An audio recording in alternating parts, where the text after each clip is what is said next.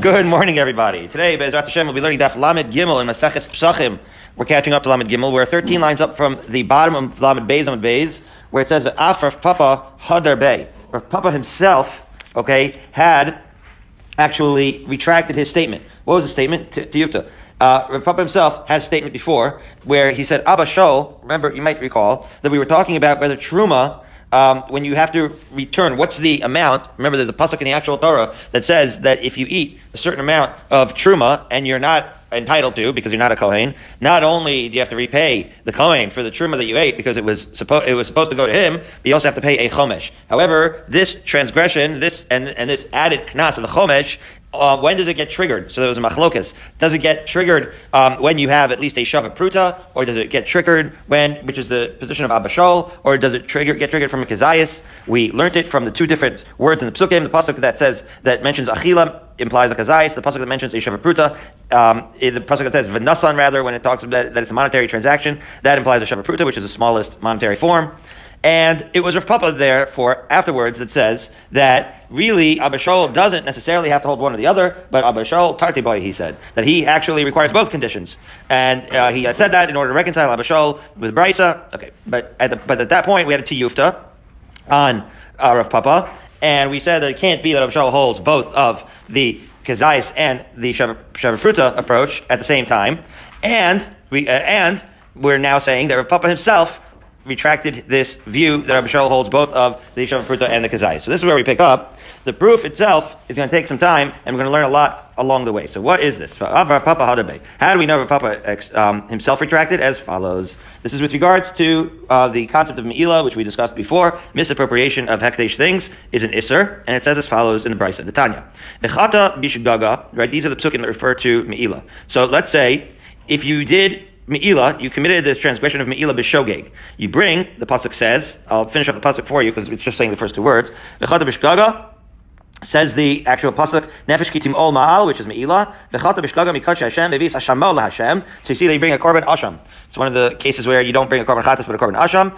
Ayal tamim, then it describes the korban asham. Okay, so the pasuk there in Vayikra describes a person, he's doing me'ilah b'shogeg, and he brings a korban asham. Very nice. Says the Gemara, prat lemezit. So certainly, right, when it talks about me'ilah, and it says that you have to bring a korban asham, it's excluding somebody who does me'ilah on purpose. That individual is not going to bring a korban at all. So only if you, right, and we're used this from Sechas Shabbos, right, um, where you bring the korban chatas when you do the b'shogeg. So here you bring the korban when you do the me'ilah b'shogeg. Okay, and if you do. They have an exclusion. Isn't that a general rule that any time you do a shogeg, you bring a korban? If you don't do a shogeg, then you don't bring a korban. So, so, so Barry says, isn't that always true?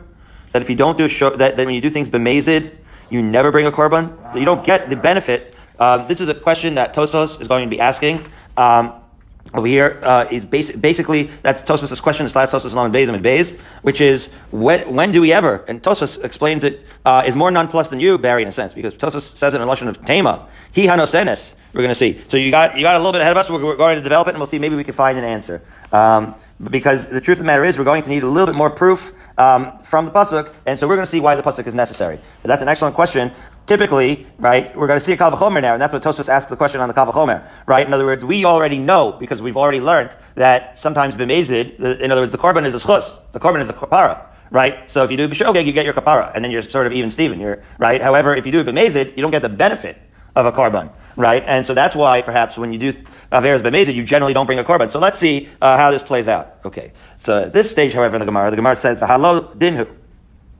Can't you make a kavachomer? Why do you need the pasuk? They're asking from the other direction. Why do you need a pasuk to know that you would need? Uh, why do you need the pasuk? Shouldn't you be able to figure out from a kavachomer that you that you don't bring a korban um, asham for the mezid? How so?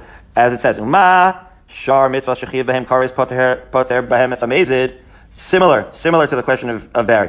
This is basically the Gemara is asking what in every other case, all other mitzvahs, if you're chayiv karis, not really mitzvahs, right? But averos, if you're chayiv karis then potter is amazing. We know that all those other chiyuvei kares, you're not chayiv amazing when you do. You don't get a korban when you bring it amazing. Meila she'ain ba kares, ain din shepater is amazing, right? So meila, which is even less than kares, wouldn't you say there certainly that you're going to be potter from korban when you do it amazing? So a couple of things here. First of all, you could sort of ask the question the way Barry did right? You could have said, well, we never bring a korban when we do b'mezid. We only, right? When you have a chiyuv kares, you only bring a korban when you do b'shogeg. You don't bring a korban when you do b'mezid.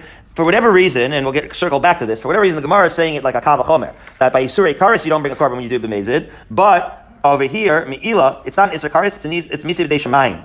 Uh, so the other aspect of this kavachomer is an assumption that misa b'dei shamayim is less is a less severe penalty than kares, which is actually something which in itself we're going to question. So we have to take it step by step over here. A few moving parts. Okay, so we move forward. In the meantime, we're saying kind of like what Barry said, which is that in all other mitzvahs and averos, really, kares, you don't bring a korban b'mezid. Here too, by Me'ilah, you shouldn't bring a korban b'mezid. The only thing is, the only difference is that the Gemara is structuring it like a kavachomer. It says the Gemara, lo im amarta b'shar mitzvahs shekein l'chiyah behen misa, tamer b'me'ilah shechiyah b'misa. What the Gemara is saying here is, wait a minute, which is worse, kares or misa b'dei shemayim?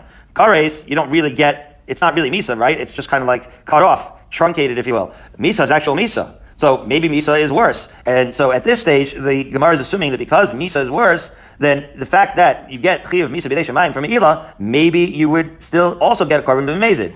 Okay, so says the Gemara, Talmud Domer B'shgaga part lamezid. So according to this stage in the Gemara, that's why you need the pasuk. Simply, perhaps because of the fact the Meila is more chamar, as indicated by the fact that you get actual a death penalty, albeit midei shamayim. So maybe perhaps that would indicate that you would have to bring a korban asham when you do it b'mezid. Okay.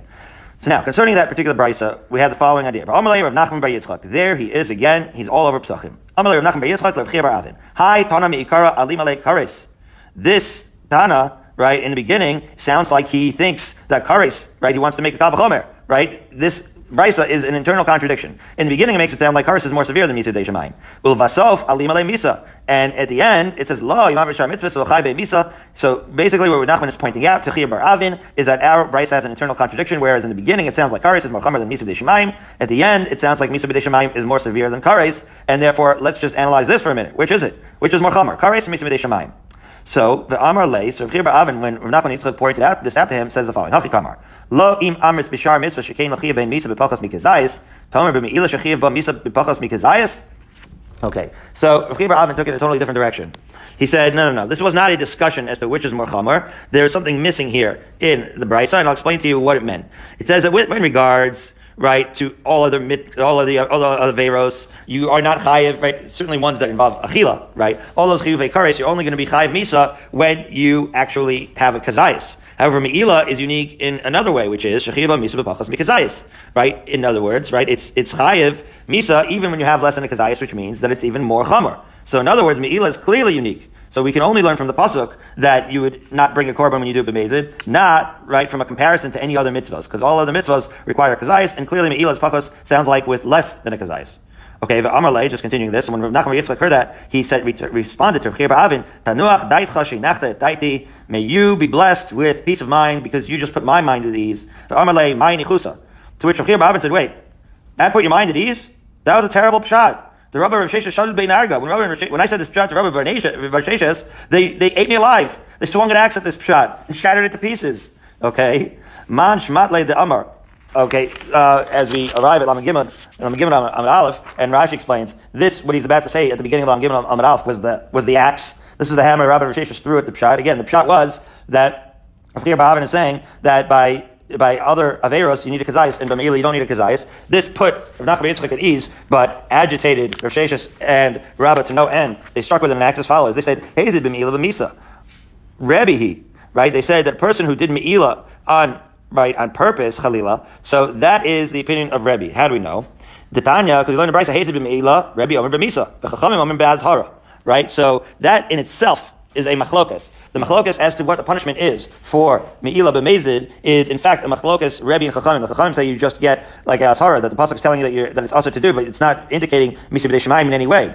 So here, continuing this refutation of the beautiful shot of, of Rav Barabin, Rabbi Rav Sheshes continues as follows. Okay, so it's Rebbe holds that you don't get Misa B'dei My time with the Rebbe, what was his reason? Amma Rabbi Abahu Gamar Chet Chet Mitruma. He learns the halacha from Truma. Ma truma b'misa. Well, the word chait appears both in Me'ila and in truma. So the two are somehow connected. And they're connected, and thus they're connected in halacha as follows. Truma gets misa b'dei shemayim. Af Me'ila b'misa. And misa also is going to get, is going to get, um, b'dei shemayim. Did, did I say that Rebbe holds that he get misa b'dei shemayim?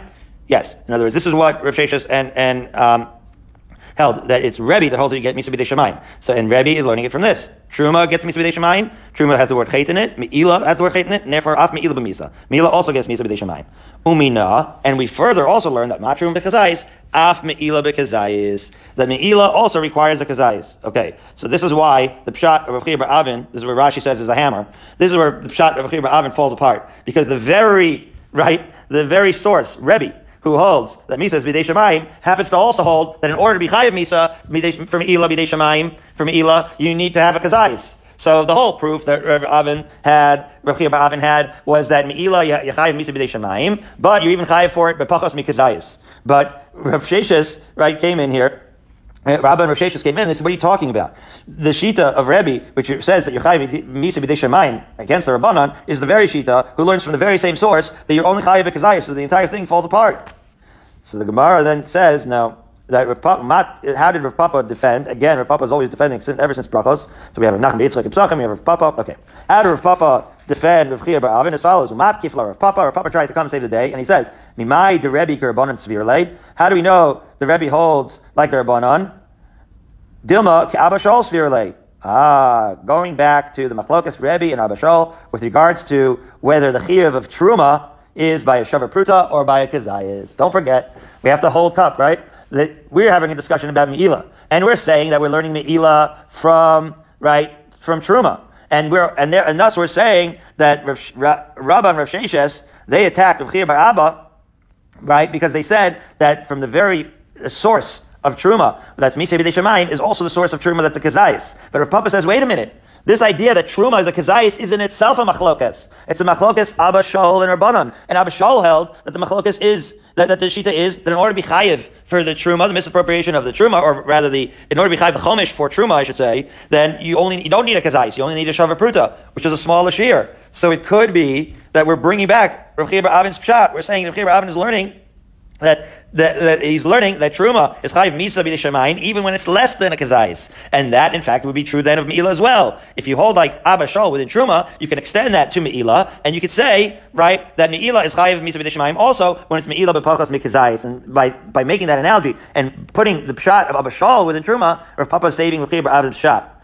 So that's what Rav Papa says that Amar sheyesh b'shav pruda afal gab b'kazayis. But wait a minute, if that in fact is going to be Rav Papa's defense of Chibur Avin he just blew his other shot before that said that in order to be chayiv for Me'ila, uh, in order to be chayiv, you have to have what? Both a shavar pruta and a kazayis. When I, I, I said Me'ila, I just meant truma again. So it says, Papa who Amar. However, it was Papa himself who said that Abba Shaul needed both requirements in order to be chayiv the chomish, right, for the eating of truma. As follows, that, right, that's what we said before. So again, circling it back, the very fact that Rav Papa can defend Rav Chia Avin's pshat by saying that Abba Shaul holds that you're chayiv for, right, for, to, to bring the chomish in a shava bruta, which is less than a kazayis, that would only make sense if Rav Papa retracted his statement that Abba Shaul requires you to have both a kazayis and a shava bruta. It must mean that Rav Papa now holds, uh, I guess we presume that this conversation with Rav Papa defending Rav Chia Avin took place after his analysis of Abba Shaul, and therefore the final analysis of Abba Shaul, according to Papa, is the way it looks on paper, which is that the Chachamim hold that in order to be Chayav the Chomesh for Truma, you need to have a Kazayis, and Abba Shaul simply holds that it needs to only be a Shavar. Wow, what a journey. Okay, so now we're 10 lines down, them Aleph, okay? And we're going to have a discussion, right? Because we already mentioned this this uh, conversation with Nachman Yitzchak Chibar Avin, right? We're going to now have two more solutions to Nachman Yitzchak's question. Whew, do we remember what it was still? What Rav Nachman Yitzchak's question was? Let me remind you. Which is more severe, Karis or Misa B'dei Shemayim? So, um, I, I, was thinking to Birnbaum, I said, it's obvious which is more severe. He said, which, which one is it? Obvious. And then I couldn't, I couldn't figure out which one was obvious. So I guess it's not that obvious. Okay, so Karis versus B'dei Shemayim. Which is the more chamer? See, because Karis is, is for, is Halila for the transgressor and the, their offspring and it affects them. B'dei shemayim, however, is more definitive, but it's only for the transgressor. These are the kind of. Life sentence without parole. Your life sentence without parole. Okay. Um, uh, jail midei shemayim. Interesting. Marberei Rabbana Amar. So let's see. Two more answers to, to this idea of Nachman Yitzchak, which is more which is more chamer. Marberei Rabbana Amar. Mar, the son of Rabbana, said Hachi Kamar. This is what exa- this is what the Bryce was actually trying to say, right? This is again the idea of whether we can learn Me'ila from anything else. So it's really more the, the conversation of why do we need the pasuk to teach you, right? Why do we need the pasuk to teach you that Me'ila is different? Says the Gemara, Lo im amrit b'shar mitzvah shalasa behen shein miskaven ki miskaven. Okay, this is what we're basically bringing up here is why is Me'ila distinct? Again, if Me'ila can be compared to other mitzvahs, so then it should just have the same thing, bringing it back to Barry's point. It should just have the same um, same the same halacha as other mitzvahs. All other mitzvahs, when you do it b'mezid, you don't have to bring a, a korban. So meila, if we prove that it's totally distinct, then we're going to say we're not going to know exactly what the halacha is when you do it b'mezid, and we're going to need a pasuk. But if it's going to be similar to other mitzvahs, then we could just learn from other mitzvahs. So here's another difference between meila and other mitzvahs. Other mitzvahs, means that other mitzvahs, and regard, regarding to specifically, let's say Shabbos, Shabbos you, you have to right. We say when we learn Masechah Shabbos, you're also b'davar shemiskavein, right? Because melechas machsheves asr Torah, as Rashi explains. So when you're chayiv melechas it means that a davar shein miskavein, as we said, it's going to be a different halacha. Says the case in over here in the Gemara, she'im niskavin lachtoches atalosh v'chataches amachubar shepater. Right. So um, Barry is sitting in his dining room. He has a beautiful orchard outside and he's having his Waldorf salad with the apples in it,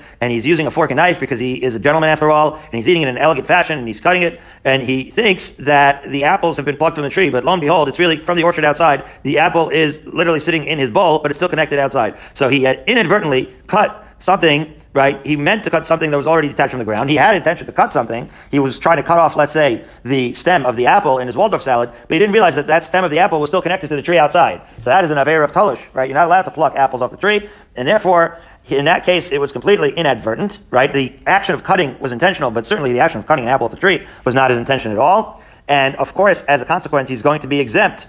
He's not going to have to bring even a korban chatas. Okay.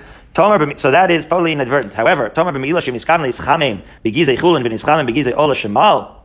So you say, how about chulin? Are you, uh, how about um, Are you going to say the same thing? You're going to say the case. Well, what would be a comparable case? So let's say you wanted to warm yourself with a coat, and you thought that that coat belonged uh, to you, that you bought it at Nordstrom's. But instead, you ended up warming yourself with something that was uh, made out of a korban ola that was supposed to go to the base of mikdash. So that would be certainly Me'ila, regardless of your intent. You thought you were putting on a regular fur coat, but you're putting on a coat that was misappropriated. So it's the same thing, right? Barry is similar. Well, in this case, we're not going to say Barry because, but the bottom line is the individual who does something b'shogeg completely on Shabbos is putter even from a korban chatas. But with regards to Me'ila, we don't say that. With regards to Me'ila, you're chayav, even if you don't have intent. It sounds like Me'ila is more chamer in the sense that your intent does not matter. Only your misappropriation matters, right? Because after all, it's sort of like the desecration of that korban, ola, right, of that thing which was appropriated for the base mikdash took place regardless of your intention. So we see here another reason why Me'ila is different, because it's totally us or even b'shogeg. A truly uh, important concept by Me'ila. So if that's the case, then again, we would see the Me'ila is different than other mitzvahs. So maybe that in itself answers Barry's question. Barry's like, when do we ever see that you bring a korban b'mezid? So the answer embedded here is simply, Me'ila is a totally different animal. When do you ever see that you're chayiv for something when you have no intention to do it whatsoever? So Me'ila is just a different animal. So once you say the Me'ila is a different animal, anything could be true. Then once you say anything could be true, so you might even bring a korban b'mezid. These are the answers that we're saying after of Nachman Yitzchak. Okay? And now in the final answer, Rav Nachman Yitzchak is giving an answer on himself. It's very similar to the answer we just said but uh, with a twist, an even bigger chiddush. Says Rav Nachman Yitzchak Amar in the Gemara, Hachi Kamar. Loim Amrat, Loim Amarta B'Shar Mitzvah B'Hem Shein Misasek Misasek. Before we said Davar Shein Miskavin, now we're saying Misasek. And the Rabbi, Rabbi Safar used to say, Davar Shein Miskavin, you don't have a uh, kavanah to do the Maisa. Misasek, you don't even have kavanah to do the Pa'ula, which is to say, Barry has, or whoever it is, has the Waldorf salad, they don't even intend to cut the apple. They're not even intending to do a cutting action at all. And yet for Mi'ila, you'd be chayiv. Amazing. As follows. She says the Gemara, she right? All you try to do is pick up an apple. You think it's totally already off the tree. So you had no intention of cutting lahagbiya as opposed to lachtoch, right? You're just literally picking up an apple. Uh, completely no, no, no, um, no intention for the avera, and not even intention for the action that would bring about the avera. Certainly, you're going to be pater. That's called misasek. Okay. Obviously, there's iyun here. Uh, if you, you know, when you look in the Mepharshim, you can go very deep here as to what a davar miskavin is. Is this the usual davar miskavin that we talked about in Masechah Shabbos? This sounds like it's you right. This sounds like it's a very, very much an inadvertent thing, such that you're not even chayiv uh, chatas, which you normally are for shogeg. And how deep and how um, how deep do you extend the definition of misasik versus davar shenim miskavin? Right. This this you could spend months on. But for our purposes, we're going to say that the davar miskavin again is when you had no intention for what we call the ma'isa. In other words, you had intention to cut, but certainly not to cut off an apple of a tree on Shabbos. Uh, being defined as something that also has the halachic implication embedded in it, as opposed to when you're trying to just pick up an apple, you didn't even have a, a an intention for the pa'ula. The actual physical act of cutting, you didn't even have an intention. And certainly that would be even more removed. And certainly you'd think that there, you'd be certainly putter for Shabbos where you need melechas machshavas, but not only that, even there, it turns out that you're chayiv from Ela. Wow. So even from Isasik, you didn't even intend, let's say, to put on a coat or whatever the right the analogy would be, and somehow you find yourself wearing a coat and being warmed by uh, by a fur coat that was supposed to be a korban ola. So even with zero intention whatsoever, you're chayiv Ela. As the Gemara continues to say, Tomer be'ila shim hoshit lichli lital chayfetz. Right. This is the example that the Gemara gives that you right reach your hand into a vessel, you're trying to get the keys to the Acura. Right. Instead, turns out that's not where you kept the keys.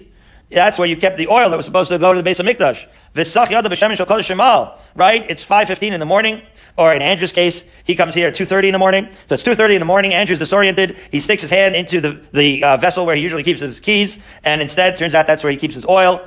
Wouldn't you know? That would be, uh, we should only be zochet to have the oil of the base of Mikdash uh, restored b'meir b'amenu. When we are, we're going to be careful because if, if you did that, one would be high from Ela. Because sure enough, you've oiled up your hands and you've gotten the benefit of the moisturizer. That is going to what? Incur a chiyuv me'ila. Amazing. Even without any intention whatsoever. And so me'ila, we see, is certainly singularly unique. And therefore, who's to say whether you're high for a korban uh, when you do it amazing? So 14 lines up, um, from the bottom, that's the end of that discussion. And in that discussion, we learned a lot about Me'ila, and now we know why Me'ila would require a pasuk specifically to teach you that you do not, right? You need a pasuk to teach you that you do not get a uh, korban even when you do it b'mezin. Now, yesterday we had a throw-in comment, as we, that's what we called it. That was a little off topic, and we're going to come back and we're going to analyze it further. What was the topic? The topic was, can you take off truma on something which is chametz on Pesach?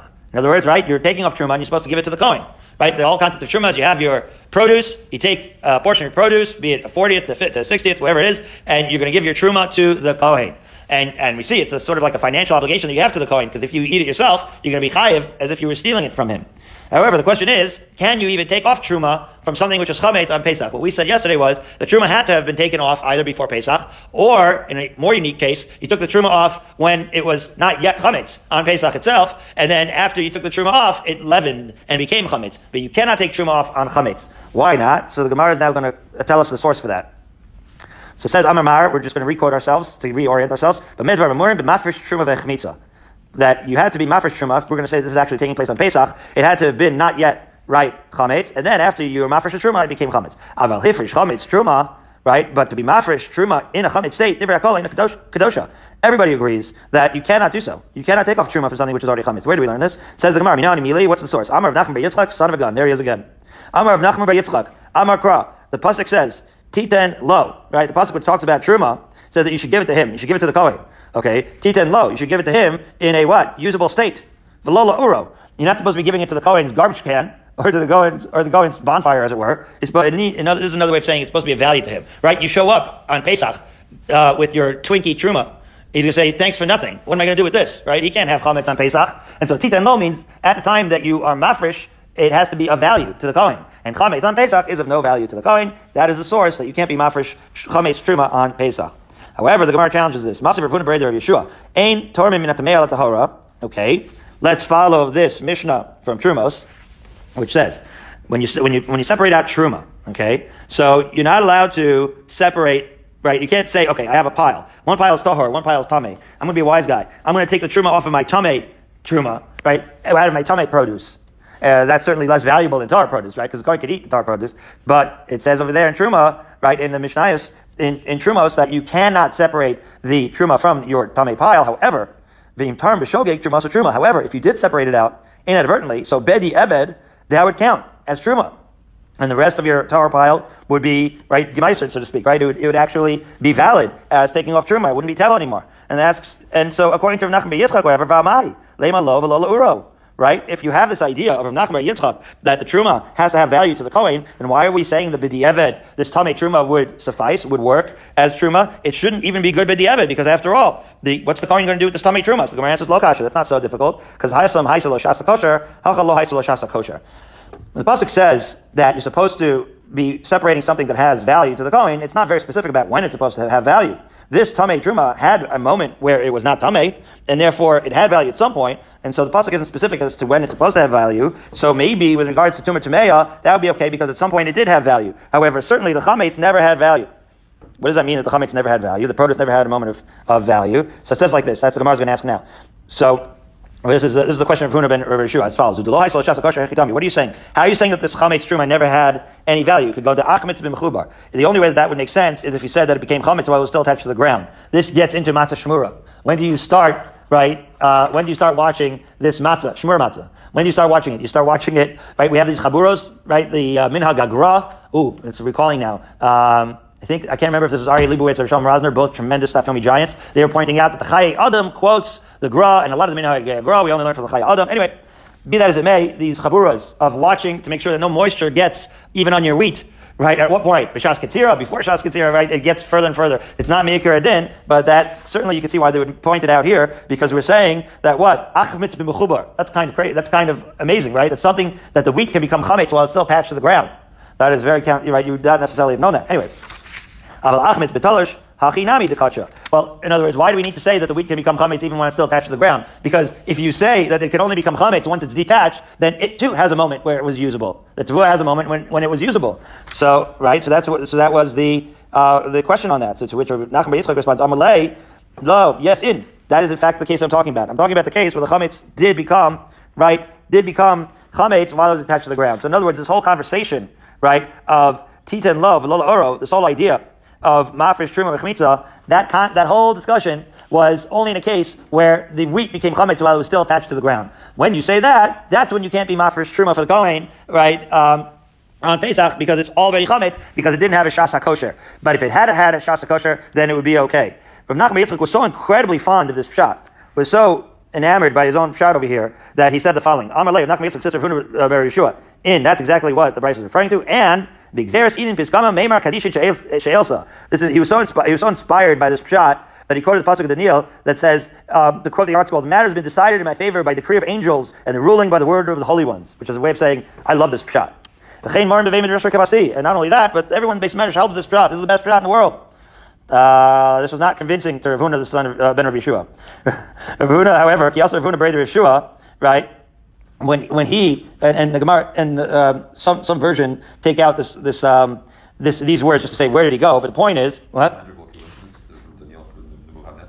Oh, the Neon Nebuchadnezzar. We're talking about Asara b'Teves is coming up. Yes, we're going to say we're going to say calendrical coincidence. Isn't amazing how how often this comes up? Incredible. Thank you, Andrew.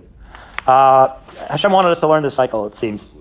Okay, so as we turn to Lamed Gimel Lamed Beis, which is at, at, the auspicious time of 613, which in itself is not a calendrical coincidence, but like a timing coincidence. Amar, so this is what he said. So the following. Rav Huna Breda Yeshua said the following. Amar Kra Rashis. Okay, hold on.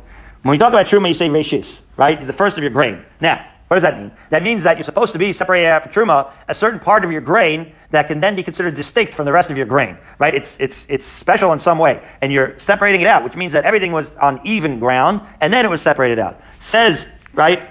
So how do you explain this? As follows: Israel. Right. The only way, the only way that truma works, Rahun Breder Yeshua says, is if the rest of the truma can be distinguishable as being valid for a regular Israel.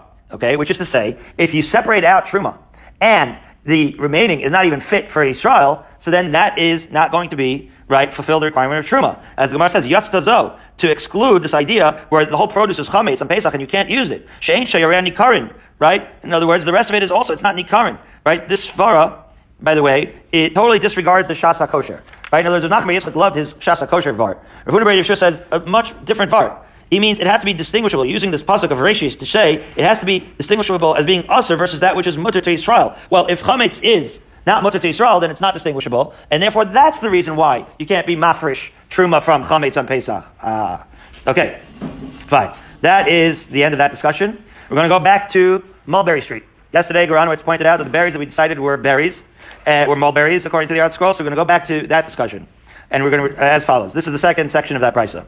Yosef of Acha Bar. Okay, but we just finished that, that discussion with regards to Truma. Two different pshatim. One was Shas Kosher, and the other one was Rashis. And again, Rav uh, Ravuna Bereder sure liked that Rashis pshat better. Okay, Yosef of Acha Bar uh, Rav Abaya Kabeir of Chisda.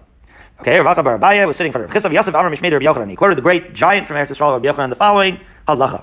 Anovim shenitmeu.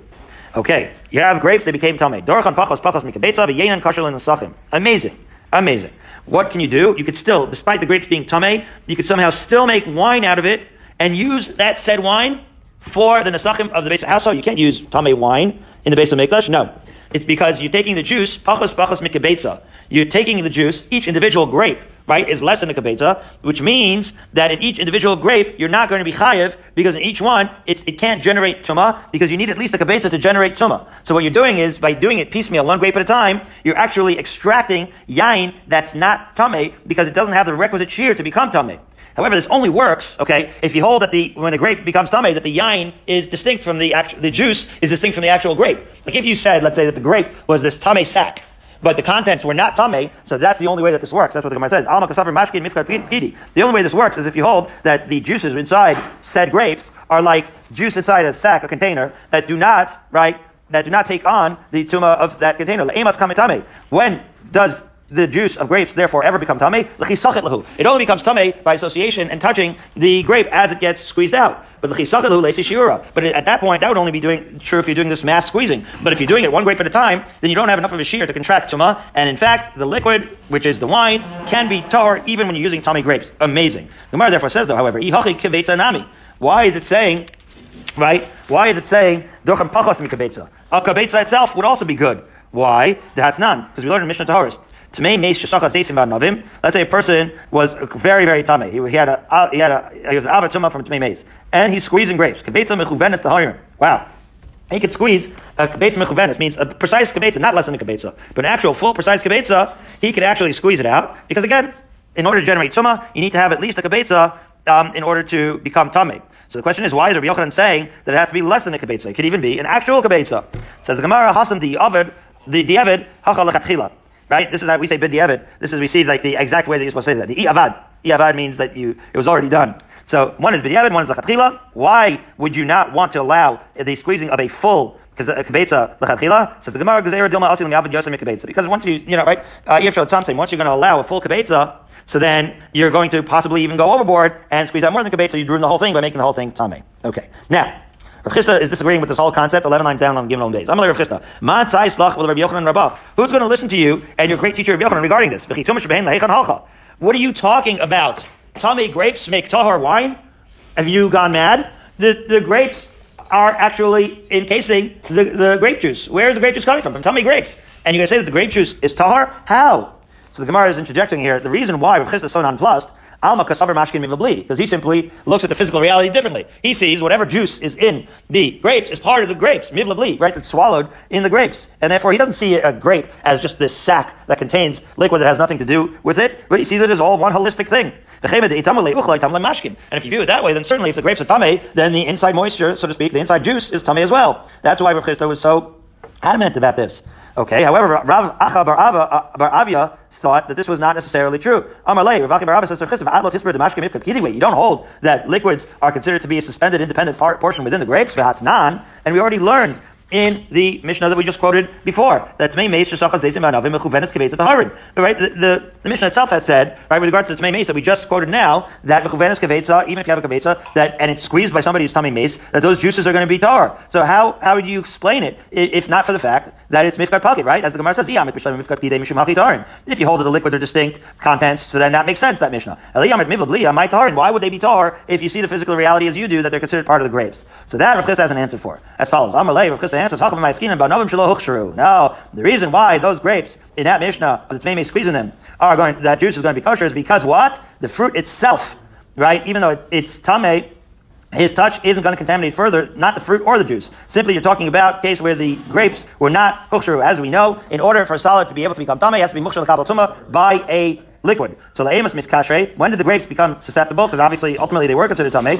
Lechisachet lahu. Ah, they became susceptible to tumah when he squeezed them. And kisachet lahu batir she'ura. As soon as he squeezed them, right, they became less than the kibetza. So even though now they're mukhshir lakabel tumah, they can't actually themselves become tame. Okay, so therefore, fine. So, the, so even though it's, it's it's a single entity, right, that's how the juice can become tame with the fruit. But right, when you squeeze it, but less kashir, it's not. The Chizah says because if you're not going to give this shot that the grape that the liquid is absorbed within the within the grapes, ha tanya ha lemaze dome then you're going to have a problem with the following brisa. The brisa says, what is this case of chametz? And you bring it back to chametz and truma. So what case is it uh, similar to? The trumas tutin v'anovim shenitma. Back to the mulberries, right? Because when we talked about the mulberries, we said she'ein lo balo asaka. You might recall that we said that the reason why there was a gezer with regards to the mulberries that you're not allowed to use it, right, to, to eat it, and you're also not even allowed to use it. Unlike, let's say, chametz it's made out of something else that's flammable, right? The the uh, these mulberries we're not even going to let you use as flame. Why? Because they don't burn, right? And because they don't burn, we're afraid that you're going to use it, and and the Kohen is going to is going to consume uh, tame grapes, uh, tame berries. So we say heter achila nami isbei. But according to you, the Kohen should be allowed to eat it. Why? Incredible. If you had this trick that you could do, where you do it piecemeal and you do one at a time and you avoid tumah altogether, so then why can't you bring the mulberries to the Kohen? Why can't you bring the Kohen berries? Again, we said you can't use it for achila and you can't use it even for firewood. Well, he can use it not only for firewood, he can even, let's say even you can't use it for firewood. You could use it for achila. Just use the trick. Use the kabetza kabetza trick and, you, and you'll avoid tumah altogether. Yeah, okay. Yeah, maybe he could theoretically do that, and maybe you're even right. But you know what? When you get these beautiful berries, juicy berries, maybe he's just going to fall apart and not do it properly and end up eating it. So I'm like, are we really concerned that he's going to do that? We say that when you have bread and shemen that's tamei, that we're not afraid to give that to the Kohen, and the Kohen can in fact use it for firewood. To which Rabbi responds, when you have contaminated tamei bread and wine, uh, rather bread and oil, you put that in a disgusting little warehouse, and that's good enough. But in contrast, right, these grapes are never, these berries are never repulsive. You don't have a place to put repulsive grapes. They're always juicy and delicious, and therefore we're concerned if we give it to the Kohen, even though theoretically he could squeeze a piecemeal and avoid Tumah, he's going to not be used, he's going to have no place to put it. Um, and, and therefore, because he's going to have no place to put it to avoid it, he might turn it into a smoothie and transgress. And so we stop here, seven lines up from the bottom of Lam Gimel days.